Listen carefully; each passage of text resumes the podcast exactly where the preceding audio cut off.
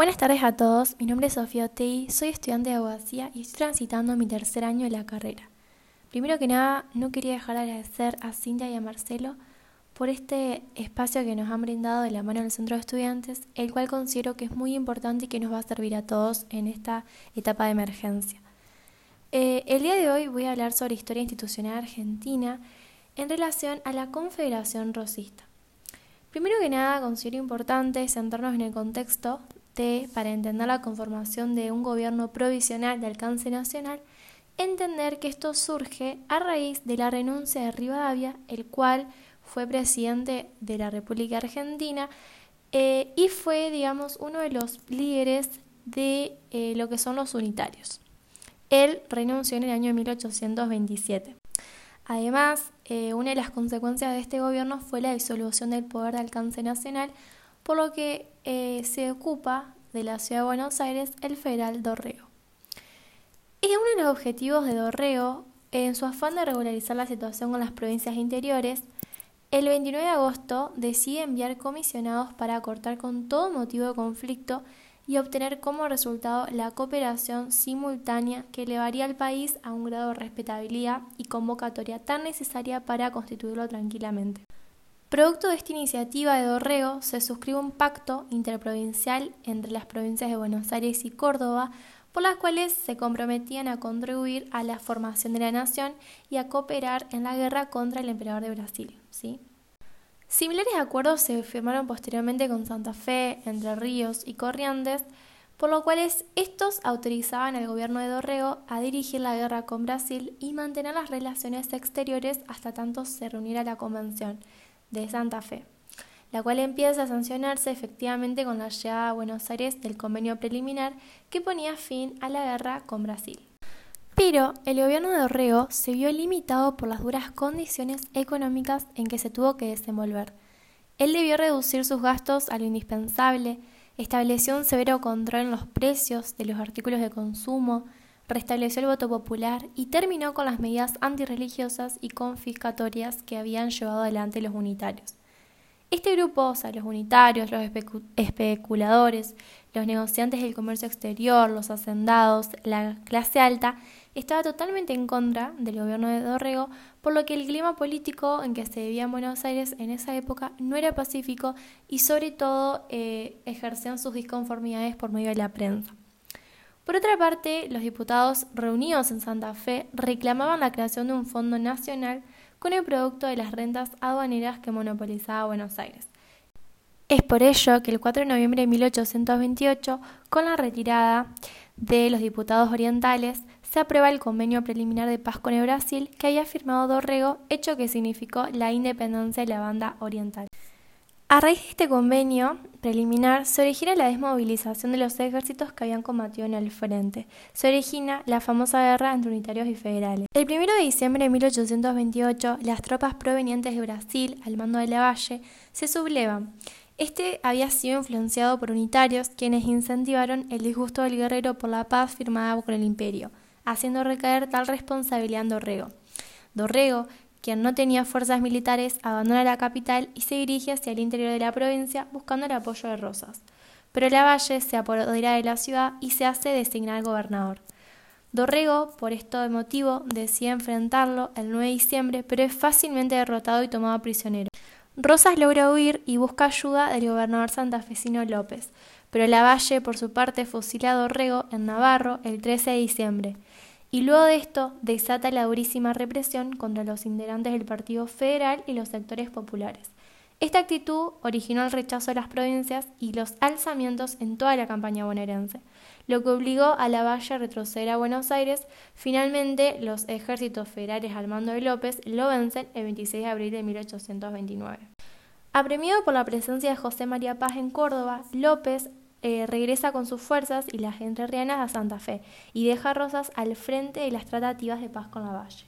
Es por ello que surge el Pacto de Cañuelas y Barracas. El 24 de junio de 1829, La Valle y Rosas dispusieron en Cañuelas el cese de hostilidades, estipulándose que en breve se elegiría una nueva junta de representantes para designar al futuro gobernador. Es por ello que convinieron presentar una única lista de candidatos a representantes integrada por ambos partidos.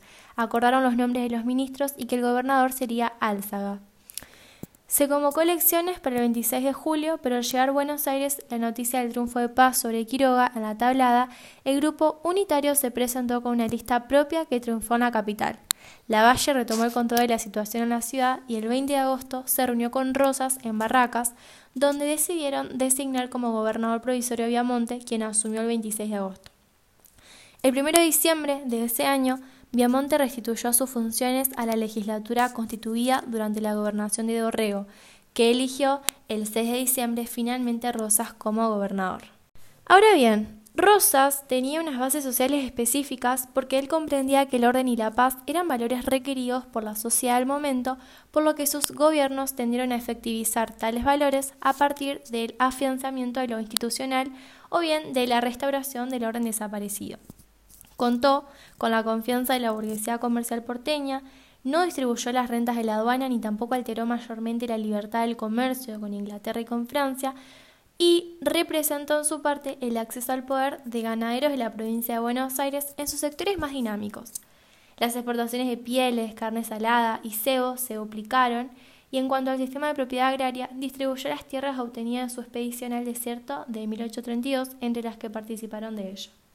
Rosas, en cuanto a su proyecto político, representaba los intereses ganaderos, como ya lo mencioné anteriormente.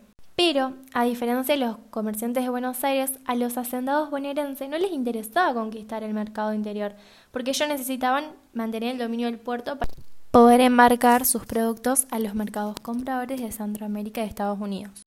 Por eso Rosas renunció totalmente a las intervenciones armadas en el interior para dominarlo y declaró el manejo de tales situaciones a los caudillos lugareños. Privilegió la salida transaccional antes que el caos que supondría la guerra civil y aseguró la fidelidad de algunos caudillos mediante el manejo de subsidios a provincias que lo necesitaban. Ahora bien, estos convenios no implicaban de ninguna manera hacer el manejo de las rentas de la aduana, abrir los ríos a la ley de navegación o imponer restricciones al manejo del comercio exterior.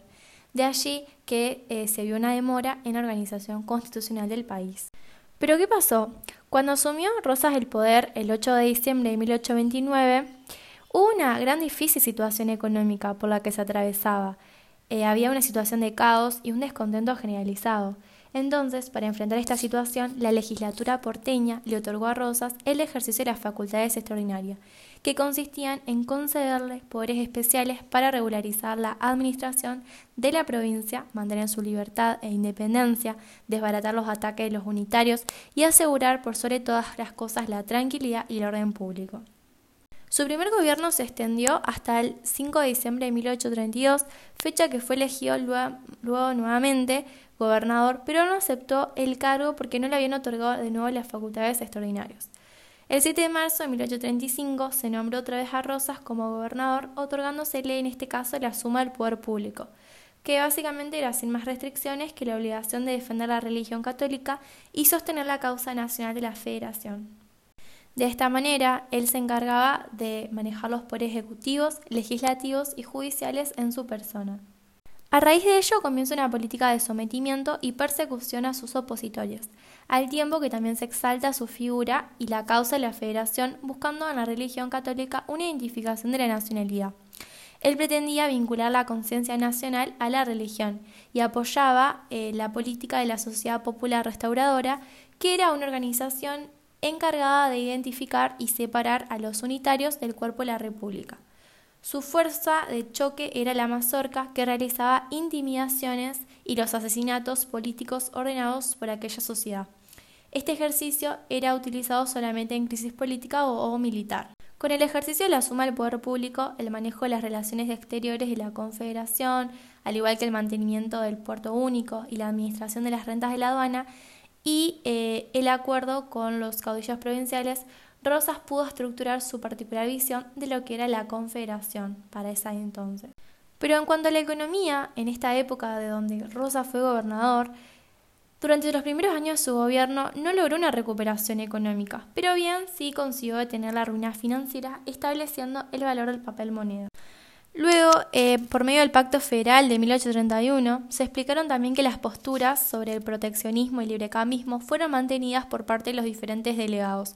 Los más violentos defensores del librecambio eran los grandes comerciantes, los hacendados y los productores de carne, en tanto los artesanos, los labradores y los elaboradores de vino, licores del interior solamente reclamaban la protección de sus producciones.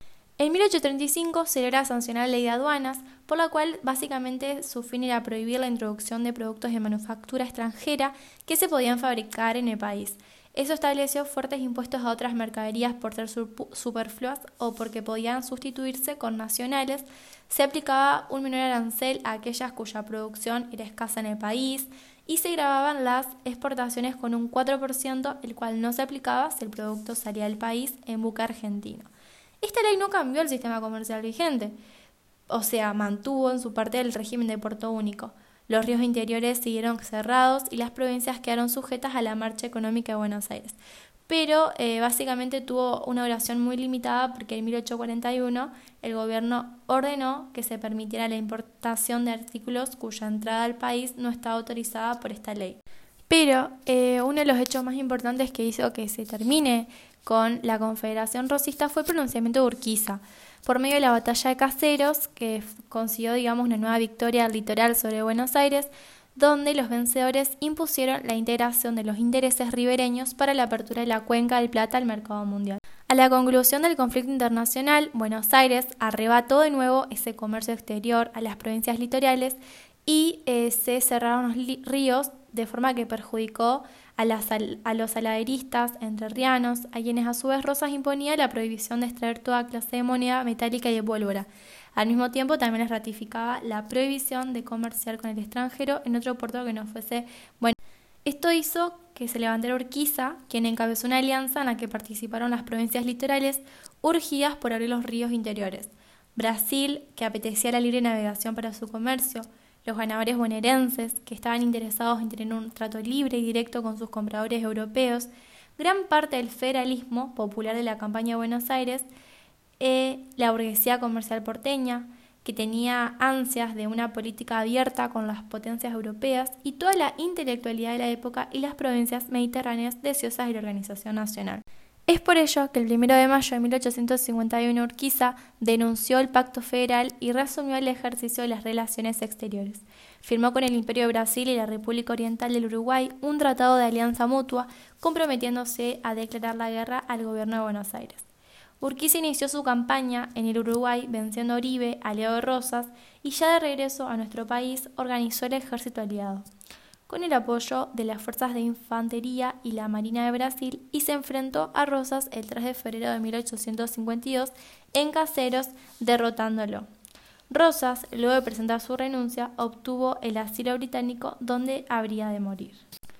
Bueno, en base a esto doy por concluida la grabación de hoy en la cual, repito y reitero, dimos lo que es un, brevemente la conformación rosista Así que nada, desde ya muchas gracias para todos los que se han quedado. Espero de todo corazón que les sirva. Y eh, bueno, muchas gracias.